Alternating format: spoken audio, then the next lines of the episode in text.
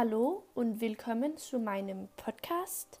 Ich heiße Rebecca und heute ist die Thema Gewalt und Verbrechen und heute habe ich die Kriminalgeschichte Einsam gelesen.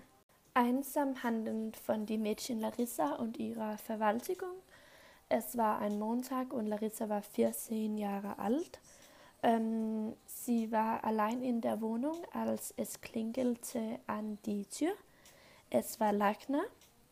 Ähm, Lachner vergewaltigt Larissa und in den folgenden Monaten ging es Larissa schlecht und ihre Monatsblutung ähm, war sehr spät. Ein paar Monate später ging Larissa auf die Toilette und ein paar Minuten später fiel das Baby in die Toilettenschüssel, aber das Baby ist tot. Dann ist ein Prozess gegen Larissa und Lachner beginnt und Larissa ist freigesprochen und äh, Lachner bekommt sechs und ein halbes Jahr im Gefängnis.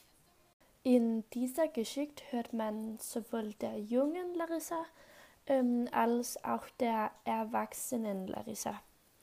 Als Teenager ist Larissa sehr einsam ähm, und misshandelt und unglücklich, äh, weil Larissa oft sitzt allein in der Wohnung.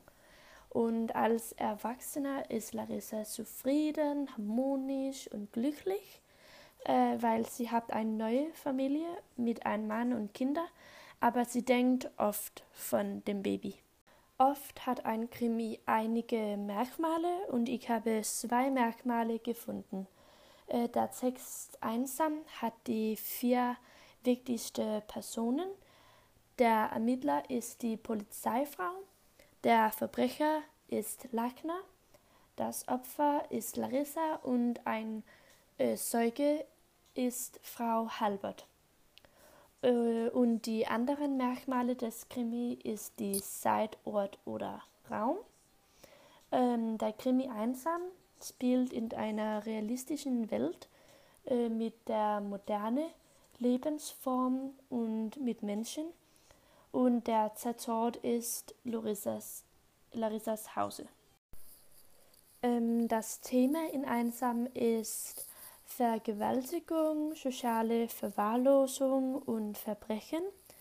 Äh, aber ich denke, dass die wichtigste Thema ist Vergewaltigung, weil dieser Verbrechen häufig verkommt und Larissas Geschichte beginnt mit einer Vergewaltigung.